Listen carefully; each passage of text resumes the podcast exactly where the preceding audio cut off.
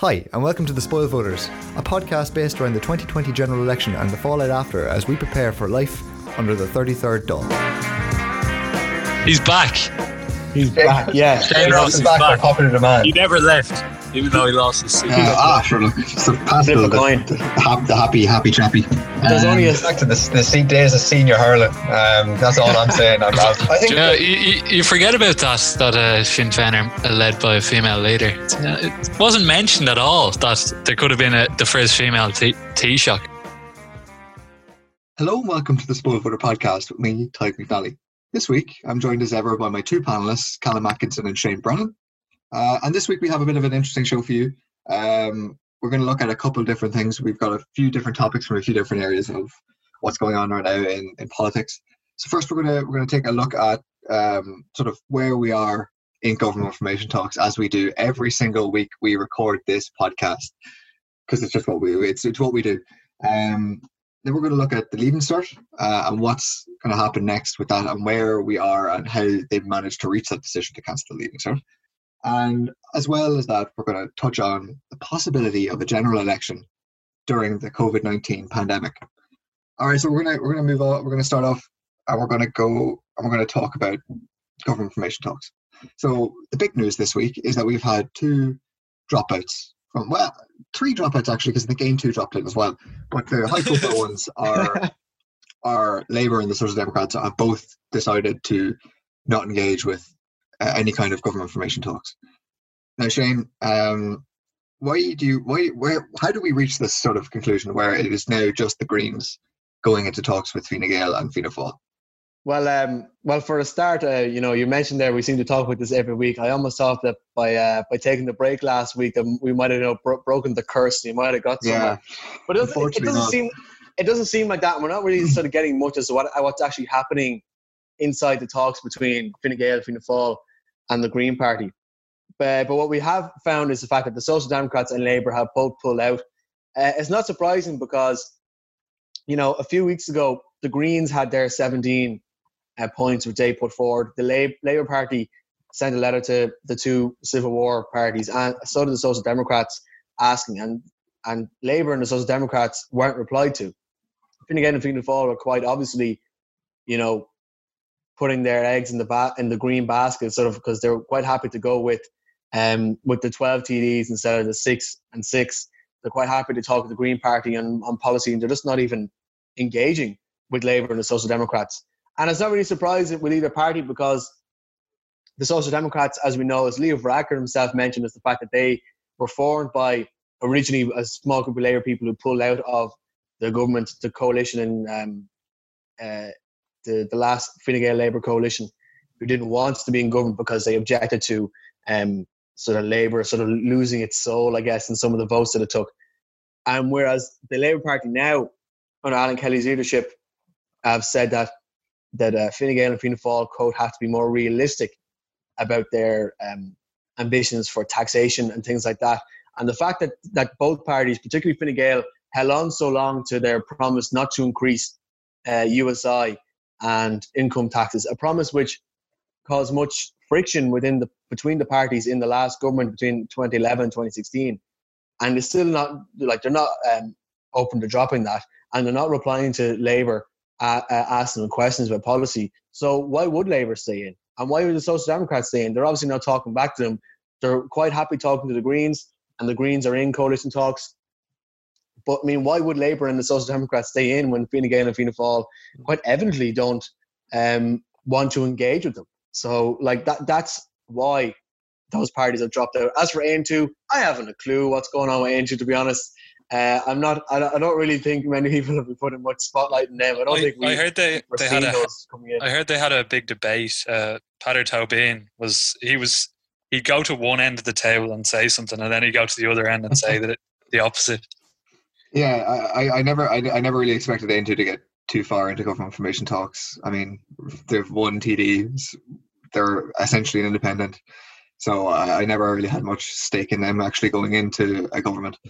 But I think it is interesting that now that things have narrowed considerably, it is looking more likely that if any of the parties drop out of uh, formation talks due to uh, the program for government not being passed by uh, their grassroots is that more than likely that program for government is dead in the water and there's going to be nobody else who can step up to engage with it.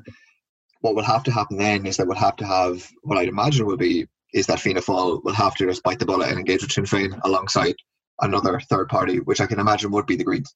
Because um, if if the if Green if the Green Party were to fail their their vote um, in a grass in the in the grassroots, I could see it being much more likely to pass if Fine Gael were removed from that situation and replaced with Sinn Féin. I could see that being a bit more palatable for Green Party members.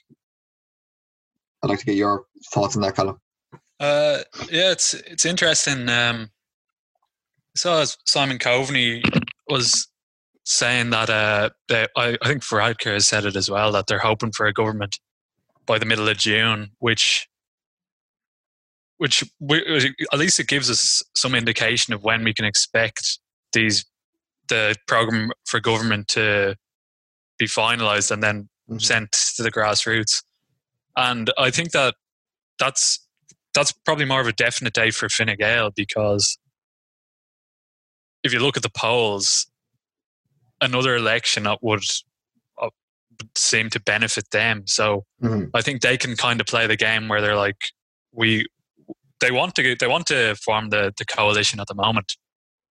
But if it doesn't, then I think they're more comfortable in going to an, another election, while Fianna Fáil are, you know, the polls are looking as as good as the polls are looking for Fine Gael, they're looking as bad for Fianna Fáil. So I think what you say is actually interesting that if it comes to it, Fianna Fáil will have a choice of whether to engage with Sinn Féin, say, or go back to uh, the polls, which seem very bad for their party and their future. So, not to get ahead of ourselves, but I think there there will in the next in the next couple of weeks there'll be serious negotiations on the program for government, and I th- I I think I probably more. I'd say it's more likely than not that they will form a government, the Fianna Fáil, Fine Gael, and the Greens. But I think that theory you had there isn't that crazy. But uh, we'll have to wait and see. Mm.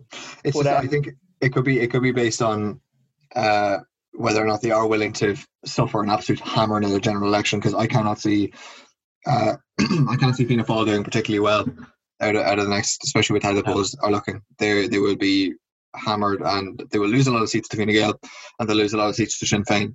Yeah, and just uh, and, and they don't have that, a whole lot of seats already. And just on that as well, I think the Greens would get hammered if if they didn't go into government because let's be fair about this. Out of all the left parties, the one party that sort of has a mandate and their sort of raison d'etre, which would bring them into government, is the Greens.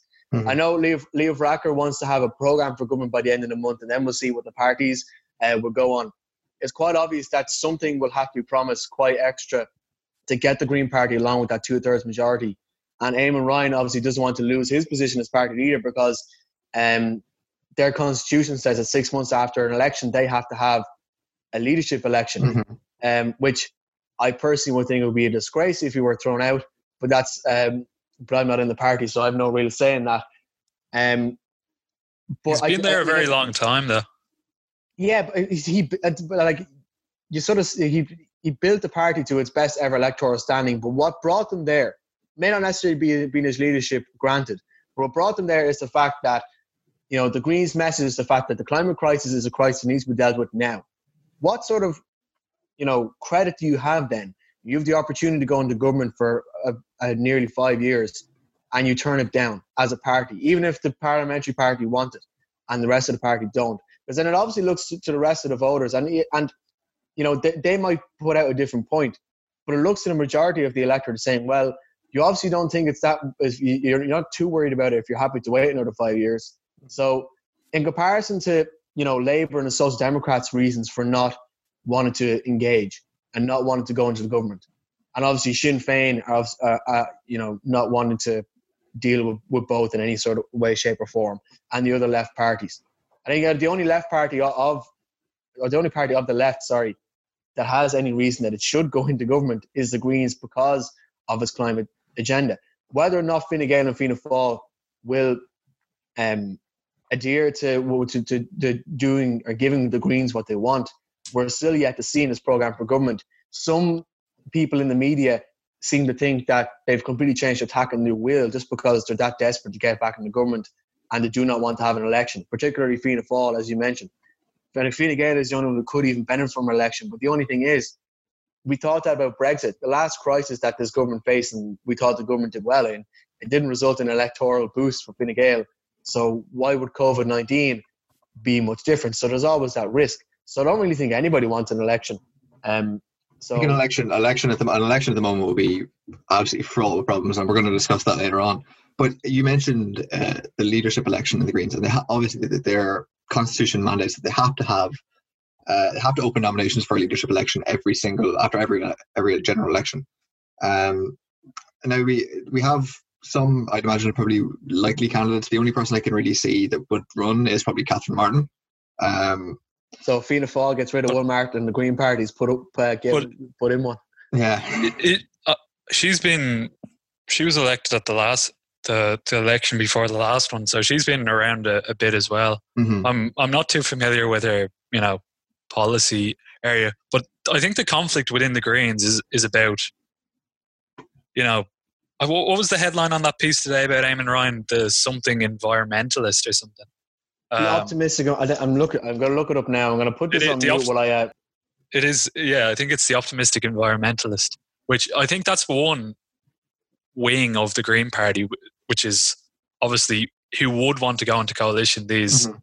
very strong on all climate issues, but then the, there's the younger generation who are also they they're they're very left wing economically. And John Paul Phelan, the minister, he got rebuked by Varadkar there during the week because he said. Uh, I, who was it? Um, Neasa Hourigan and pe- people in the Green Party were anti-enterprise and private property. So I do think there's a real conflict at the heart of um, the Green Party. And if there was to be an election, it would be, I'd say, Eamon Ryan would stand, and it would be somebody who represents that alternative younger generation of the party. It would have to Oh, be. no. I, I reckon it would have to be one of the four TDs who voted against um, going into government information talks. Like, I don't Yeah. think it could be anybody else. I don't think the likes of uh, who else voted voted for it, like the likes of I don't know. Roderic That's certainly- O'Gorman. yeah, Roger Roger Gorman, yeah. Anyone who supports Eamon Ryan and going into government information talks, I can't see them standing against him. But I could see the likes of like Catherine Martin or I think Neasa Hourigan voted against it as well. Um, I could see them, but again, Neasa Hourigan's a first time TD. Um, Yeah, So I, I, Catherine I don't know. She probably wouldn't have the, the support yet.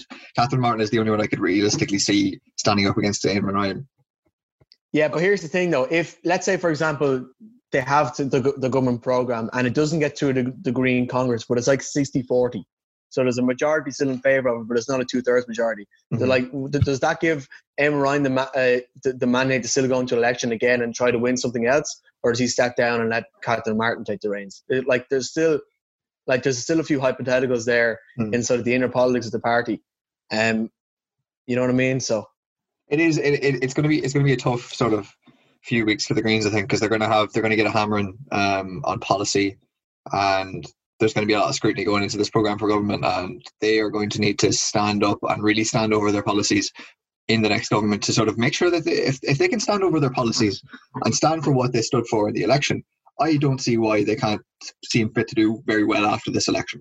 After, after Yeah. this government, if they basically implement everything they want to implement and don't sort of seem to facilitate the policies of austerity. I can They see them coming out and do, they won't, pretty though. well. They're, yeah, it never works out for the co- the minor coalition partners. They're what what would they be? I don't know, tw- twelve, so an eighth of the government. Uh, say they're not going to get a lot of their uh, agenda through. Um, I don't know if they're going to be able to convince the Fine Gael and Fianna Fáil to radically change their or Fine Gael, sorry, change their housing policy and stuff like that. So I don't know. I think it's it's going to be very difficult for them. It's, Yeah, a there is, there is. who will control housing in the next government. I can't see the control being handed to Fine Gael in the next government. Well, government. no, really, that, really that, that would be political That would be suicide if they did that again. How could But, they uh, get the, the, Probably the public Fianna back, Fáil, I'd the public backlash to giving Eoghan Murphy control of housing again would just it would not be good at all. I could see it back being a very very big backlash to that, especially after um, the general election. I, I don't. I, I would be very surprised to see Fine Gael have the housing um, portfolio.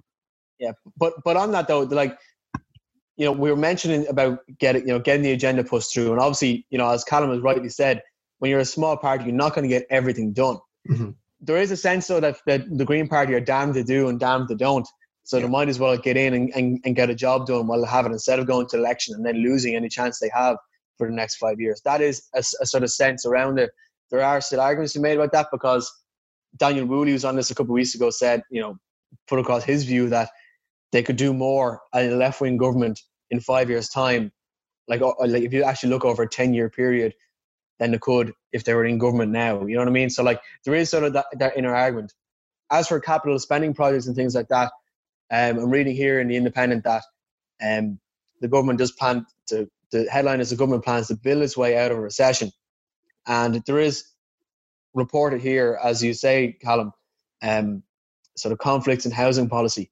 But it's already interesting to see how people are already looking to find ways to cut funding out of massive capital spending projects like the Metro North, which is which is supposed to cost about five billion. Which, let's be fair, and with, with Ireland's record of, of building public projects, will probably be about seven billion. You know what I mean? Like, um, Think higher, Shane. Think hhigher. Think, high- much much higher. seven billion just for the south side bit. But um, but I mean, so there's already a mindset about cutting things, and obviously, if the Greens, the Greens could claim a victory in keeping those projects on track, and no pun intended there, but the metro, by the way, but keeping those projects on track and keeping them alive, because obviously, you'd imagine the Greens would take over transport, environment, and other areas, and that. Um, Fine Gael and Fianna Fáil split like business and finance and things like that. Um, So there is- I, I would so- imagine the likes of like public expenditure and finance would be split again. Um, I can't see them being a joint portfolio People- anymore. people have been arguing about that, us saying that that shouldn't be two separate, um, two separate entities. But let's be fair, if it's if you're having Fine Gael and Fianna Fáil working together, you're not going to have like the minister, the finance section, just in, in, under control of the one man. So they're going to Yeah, keep it no. split. Could be Paschal and McGrath. McGrath, yeah. Oh, who, who, which, who, which one's which though? Uh, ah, sure. Look, so Paschal, the, coin. the, happy, happy chappy. There's only a Um, there's only a certain amount of pa- spaces in the finance. see we're very, very small fiscal space this year. Um, look, we're gonna, we're look at we'll look at the leaving cert because I, I'm I'm fascinated by the, this sort of what's happening now. I remember I was I was I was watching um, listening to I saw a clip on Newstalk of uh, Aodhán Ó Ríordáin uh, taking the ear off uh, Joe McHugh about the, the, the deaf schools and how that there could be there's a, definitely a potential for uh, deaf schools to do worse based on the bell curve of how school tables operate. And I thought that was really interesting. Um, and I, I'd just like to get your thoughts on how this, how we think the predictive marking is going to work. Because I, I, I would, I would have thought that Ó Ríordáin is completely right, and that it is totally unfair uh, to base grades off of school tables. Like that is just ridiculous, and that that is definitely going to influence how people do. Yeah, it's obviously like everything. It- It's it's very difficult. I and ev- well, most people I've seen are acknowledging that. No, it's a it's a very difficult situation for the government to be in. But uh, the whole predictive or whatever you want to call it grading is you know for one we've no experience of it in the in in Ireland uh, which makes it very difficult and then you get into all the other issues around you know people arguing like oh teachers have preference for certain students etc and all this and then like you say which is i think is one of the key issues is about how within the the guidance of of grading is that results will be weighted depending on the the school's past performances so i I th- with the fact that there's an option of of actually sitting the exams, I think next year sometime. I think that helps a bit, but I do think the whole process is going to be very difficult, and it's it's it's all open to legal challenge. I'd I'd say whether anybody will actually uh, take a case depends. It will will have to be seen, but I, I think it is going to be very it, it is going to be very uh, uh, difficult. I would definitely imagine there will be a few high court cases coming in um, after this because there will be arguments over results. There, there will be a lot of teething pains with this, and I can I can definitely see, foresee it being a big issue. Just just another thing, I saw somebody uh, saying about the fifth fifth years. Like obviously, the leaving starts a two year course, and the fifth years who have lost, I don't know, what have they lost? Three or four, three months, six months, six months, yeah, of that of that course. How what how what's how's it going to affect next year's leaving cert? So it's it's Yeah, even no, more be more problems there. I would be worried about because my brother is doing his leaving cert next year. He's not doing it this year, but he's he's in fifth year at the moment, and he has been at home sort of doing his little bits and pieces. But I mean, he hasn't got that sort of going to the teacher, like sitting in class doing his work. And I I would be very very surprised if we're not going to go back to normality next year uh, with school. There's no way we can have packed classrooms anymore with social distancing. It's just not going to be possible.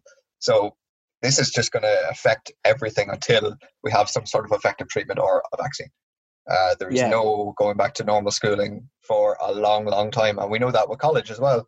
Uh, colleges are also going to have to implement social distancing. I know DCU this year have implemented. They're going to be doing most of their stuff online with some face-to-face, the likes of labs or practicals, and very small group stuff. But there's going to be no sort of lectures. All the lectures will be done online and we obviously we experienced that as well doing our last sort of couple lectures over zoom um, so i'm i'm i'm assuming that's going to be what it's like next year i also have all erasmus is cancelled for the next year so we're, we're kind of in a tough spot uh, over the for education it, it will be interesting to see how we adapt to that and i think moving back to where we were on government information i think the education portfolio whoever is under that is going to have a very difficult time of sort of having to steer this into the right in the right direction and whether or not we need sort of wider reform of how we do our leaving cert, how we do our exams, if that is needed. Um, I think that would be a very interesting conversation to watch develop over the next year. Yeah, just uh, on, on that, will Joe McHugh be returned as Minister for Education? I doubt it because, like many other things during this crisis, the government have done the right thing but taken so long to do it. Between obviously the advice on face masks, the fact that it took so long for them to pick, uh, you know, a lane as to what their advice is, and the leaving cert. I mean, my you said your brother's in fi- fifth year, my brother's in sixth year.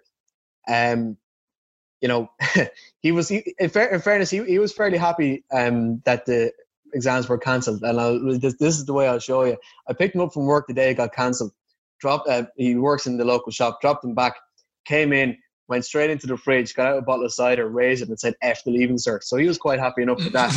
and in fairness, like he, like he is expecting to get more, like more points that I had. And like his mocks were, and as I'm sure you, you will agree, your your mocks don't reflect what you what you Oh, absolutely not, yeah. getting in the leaving cert, and his like his mocks wouldn't be good enough. What he got, his what he would have preferred, and what many other students would have preferred, is the fact that it is you know, if the universities could just give you the courses you applied to, that was number one, your CAO. But that's not really realistic because sometimes you know the, the like far more people apply than actually go to the course. So I think this whole thing with predictive grading is the right way to go. I do fundamentally agree though that the bell curve thing is will go against deaf schools and things like that because you know it's all right for my brother because the school we're going to apparently supposedly uh, it's out of all the non-fee paying schools we're like the best in Kildare so it won't be too bad for us but for the likes of a school in nearby Athy which is like an industrial town you can imagine as well and many schools in Dublin you know there are students there who would have got much better and the predictive grades will come in a certain way they'll be knocked down in a way they shouldn't be and the teachers as well. Weird enough, the teachers' union supported this uh, framework that Joe McHugh put out, albeit I personally believe McHugh sort of made his decision weeks ago, not waited so long because unnecessary stress and like a lot of classes have taken place which are now not even being taken into account Sure, look, in we had, grading and things like that. gave So he gave a date a couple of weeks ago that the, the leaving cert would start on June 20 and July 29th. exactly. So and, it's and it's then ridiculous how he just sort of flip flopped on it. yeah, it, it, so he should have just. I believe that the predictive grading should be put in from very early. Uh, I can see why there was an appetite to actually do the exams, um, but it's just not possible. And and the teachers' unions were in favour of this, even though that uh, some of them are now coming under pressure from students emailing, trying to get, you know, trying to put pressure on teachers of better grades, which you know is shameful. But that's what, what you expect happening. But it is unpre- now it is unprecedented times, and that word unprecedented has been used an unprecedented number of times in the last few weeks. um, I preferred So- precedented times. but um, Bring me back to the, the seat days of senior hurling. Um, that's all I'm saying. I'm, I've, I, Just I, a just a final thing on education in general. With I, I've seen a lot of a good few people talking about you know third level, and their their problems with you know being underfunded, etc. And with the fact uh, you know a lot of international students with Erasmus being cancelled, uh, a lot of international students aren't going to come to Irish universities next year. I'd imagine and I think that that's that's going to be a massive uh, shortfall for the university. So I'll be interested to see how that ends up developing. I think that, just just a very quick side note as well, uh, just on the education as well, the whole sort of battle that you mentioned between O'Riordan and um, and McHugh has sort of helped the Labour, the Labour Party in sort of building their sort of quo within younger voters. Because let's be fair, there's always a little bit in the background of who won in these battles because we see many people going after McHugh, whereas you know, whereas O'Riordan was sort of the main voice against the fourth for deaf schools. You have other people in the background talking about wider reform, like um, oh, what's his name? Ginger lad from Dublin Central, Social Democrat. Gary Oh, Gannon. Gannon, Gary Gannon, yes, I can't believe I forgot his name. And uh, Gary Gannon was uh, speaking more. I was watching the Dáil last week, speaking more generally about reform, which you know that topic will come into the fore more in the next couple of weeks. But you know, the the boost in support for Labour has come uh, on social on social media. To see the thing that so- that uh, Sean Defoe put out, uh, the amount of seats each party would have, it was based oh, on Twitter based on, followers. yeah, based on And, social yeah, followers. and Sinn Féin like 53 and Labour were second with 21 seats. So and, and and there have been a, quite a boost in following online and joining and, and youth vote because O'Riordan has been so loud in advocating for the deaf schools. So I know obviously much of what we're talking about is on genuine, you know, substantive points, but on the little po- political playing point as well, uh, I think Labour got a win there. Oh, definitely. I mean, like, I, I, I never thought, I didn't think McHugh was particularly strong in that issue. Um, and I think that that will definitely work in Labour's favour. I can just to finally finish on that. You mentioned the funding issues for third level now that we are not going to be having seeing as many foreign students coming into Ireland, Irish, Irish universities and colleges. I think that's going to be a big issue for, again, the incoming government. They are going to have, uh, they're probably like I think I read somewhere that they are going to be the most unpopular government in Irish in Irish history, and I could I believe it because they're going to have to do a lot of unpopular things. Um, they're going to have to take a lot of heat uh, for what they do, and they're going to have to stand over it, and they're going to have to take the brunt of the electorate the next time. And I think Irish universities are going to face a very very difficult next few years. Um, especially just based on funding like they, they just don't have enough. It's not there like they're using student accommodation to get funding. They're using borrowing students to get ma- massive amounts of funding. It the, it's just not there. The the money isn't there. Um Yeah. I just it's, it's it's plain to see i think for I know- a lot of universities have spoken out about it and the iua has spoken about it and the usi has spoken about it and numerous student unions across the country have spoken about it Yeah, I, I- just hope they don't fall back in their old plans to uh, introduce uh, a British or Australian style um, system where it's like the where the fee is five thousand, you to find loans for that instead Mm-hmm. of the three thousand student contribution and the SUSI grants, things like that. Um, something Oh, which incidentally, something which incidentally, my local TD, or former local TD Fiona O'Loughlin was uh, in charge of the committee for that, and she's since lost her seat. So you know, you, you wonder how there's any popularity in that, and the fact that, that the government completely backtrack on it. But you wouldn't know if Fáil and Fine Gael get together whether if they're trying to look for funding and if it's not coming from broader student accommodation. that they'll end up going to raising fees. Yeah, I, I think I think raising fees would definitely be a bad idea. Um, they they won't find any popularity in that considering we already have the most expensive fees in Europe now that uh, the UK have, have left. Um, and I've I've I've had, had that brought up to me on numerous occasions by members of the USI that we have the highest fees in Europe, and that is one of their key points that they are constantly making uh, for reduction of fees. And the only promise that students have gotten is that fees would be frozen at three thousand. Again, that was before Yeah. this happened. We don't know And what's going to happen and there be an expansion of the SUSI grant, but we just don't even know the stories of that and whether or not that'll be based off wage earned or not earned rather in 2020. I think I think we could probably consider a lot of the promises that were in old manifestos before this election probably, if not dead in the water, they're very close to drowning. Um, so we could we could be waiting a while to see some of that stuff come in. Okay, and we're gonna quickly look at we're gonna look at the possibility of our, our favorite thing, an election, um, coming in after during the COVID nineteen crisis. Obviously, this would not be any kind of normal election. This would be probably a, a once in a lifetime sort of thing. I, I It can't would be imagine. unprecedented. Absolutely, yeah, completely unprecedented. Um, so, so I know our minister minister for housing and local government, Eoghan Murphy, has um, been looking at plans to what would happen, how would they be able to hold a general election uh, during a pandemic.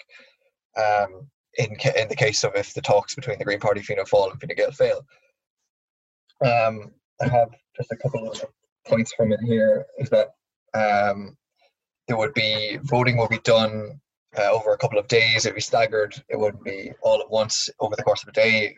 Um, there will be postal voting for people who are cocooning. Is one of the things that they're looking at.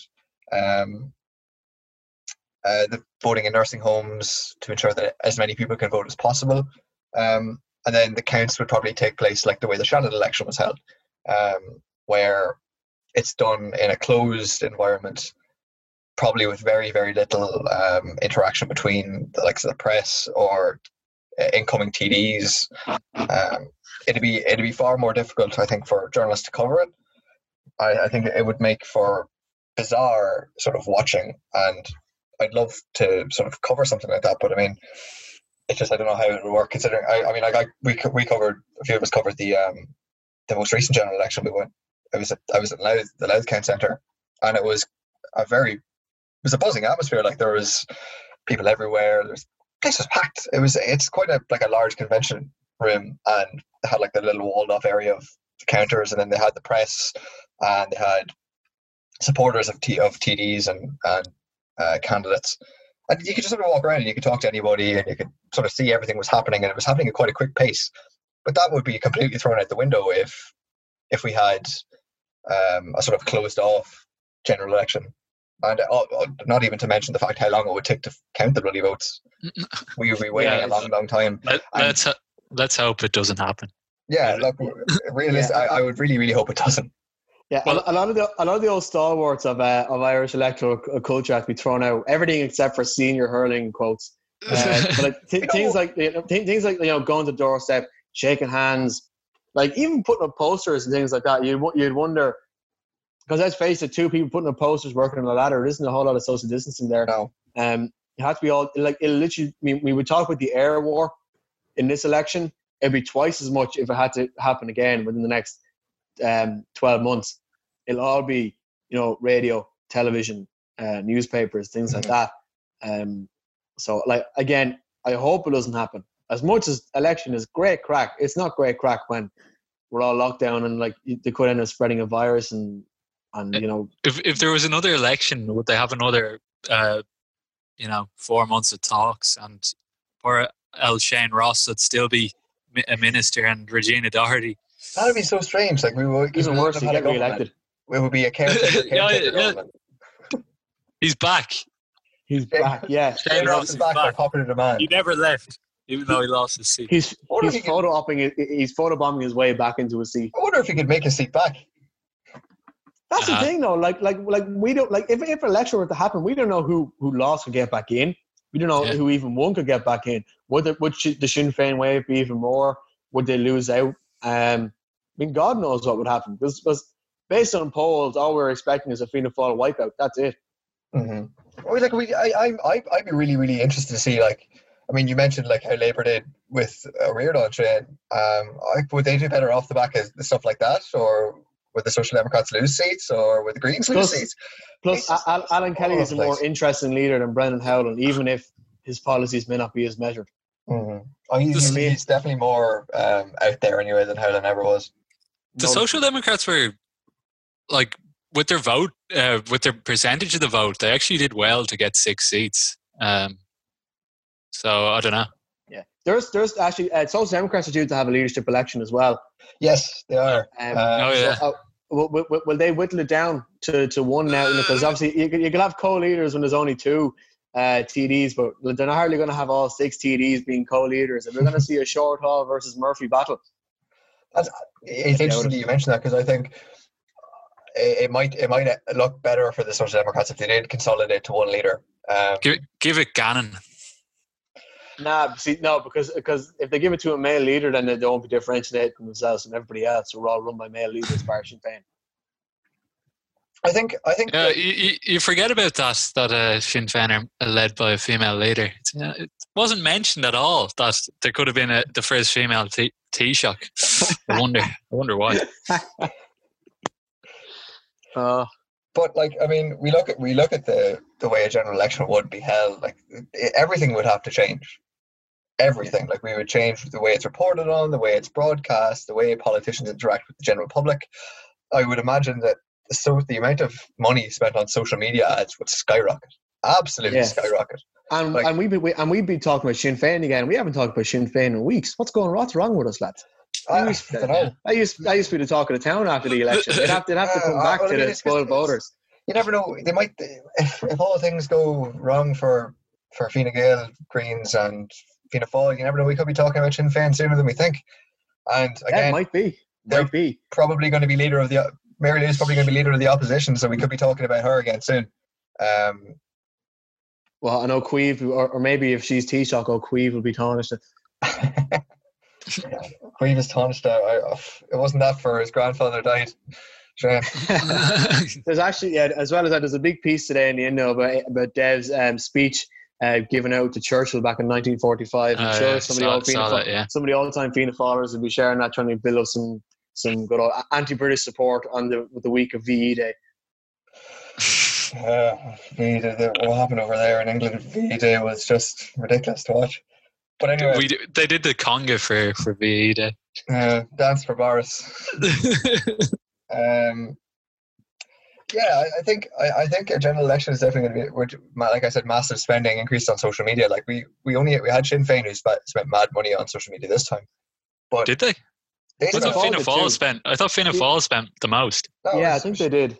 It's not Sinn Féin that sent us. I'm pretty sure. Yeah. But I mean, like again, we're going to have huge Did- amounts of money spent on Yeah, it. see- I mean, like Fin- that, that'll be the Fine main. Gael- sorry, as I said, Fine Gael didn't need to spend money because they're too busy getting getting lambasted and roasted for their um, go- um what things Google about me videos. Oh, jeez, So they didn't yeah. need to spend money to get publicity. the social media Taoiseach, yeah. Uh, look, it, it it'll it'll be interesting and sort of how it's how it's performed and whether or not it even has to happen will be interesting to watch over the next couple of weeks.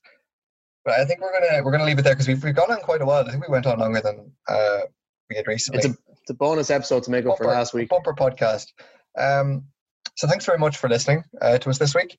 We'll be back again next week. We skipped a week last week because uh, we wanted to sort of wait and develop and see if anything else more interesting happened. Uh, and actually, I'd like to mention as well that we our podcast was recently shortlisted for an award um, for the Yap Podcast Awards, uh, run by DCU Speakeasy uh, Society. Unfortunately, we didn't we didn't win, but I mean, it was just nice to be to be shortlisted as uh, one of the top eight podcasts. Yeah. Uh, and uh, and thank you to the 169 people who voted for us on the Instagram Yes. poll last week as well. Shout Thank out those. much. Uh, it's definitely much appreciated. Um, thank you for anybody who's listening. Thanks very much for engaging and listening. Um, we do appreciate it. It's it's nice to sort of have people listening in. Um, I think we're gonna we're gonna leave it there. Um, thank you very much for listening this week. Thank you, Shane and Calum, for your uh, stalwart performances as the the two panelists. Uh, I will see you again next week. Best of luck.